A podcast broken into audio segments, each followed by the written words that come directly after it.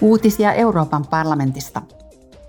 Kehitysyhteistyövaliokunta keskusteli eilen kriisinhallintakomissaari Janes Lenarcicin kanssa. Esityslistalla oli EUn reaktio Turkissa ja Syyriassa helmikuussa tapahtuneisiin maanjäristyksiin. Kyseessä on yksi viime vuosien tuhoisimmista luonnonkatastrofeista. Kansalaisjärjestö People in Need kertoi mepeille tilanteesta paikan päällä. Kuolonuhrien määrän odotetaan nousevan, sillä kadonneiden kokonaismäärä ei ole vielä selvillä. Oikeudellisten asioiden valiokunta hyväksyi tällä viikolla maantieteellisen merkinnän, jolla suojellaan paikallisia käsityö- ja teollisuustuotteita.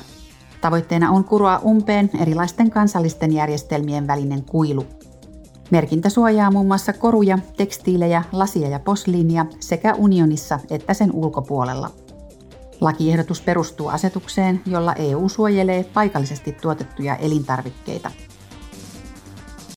Parlamentti ja EUn puheenjohtajavaltio Ruotsi tekivät tällä viikolla sopimuksen, jolla luodaan ensimmäinen korkealaatuisia vihreitä joukkolainoja koskeva standardi.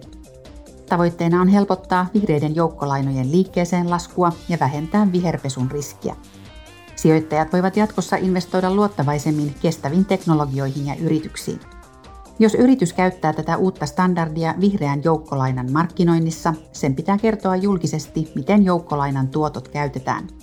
Yrityksen pitää myös osoittaa, miten investointi edistää sen siirtymäsuunnitelmia. Uutiset toimitti Euroopan parlamentti.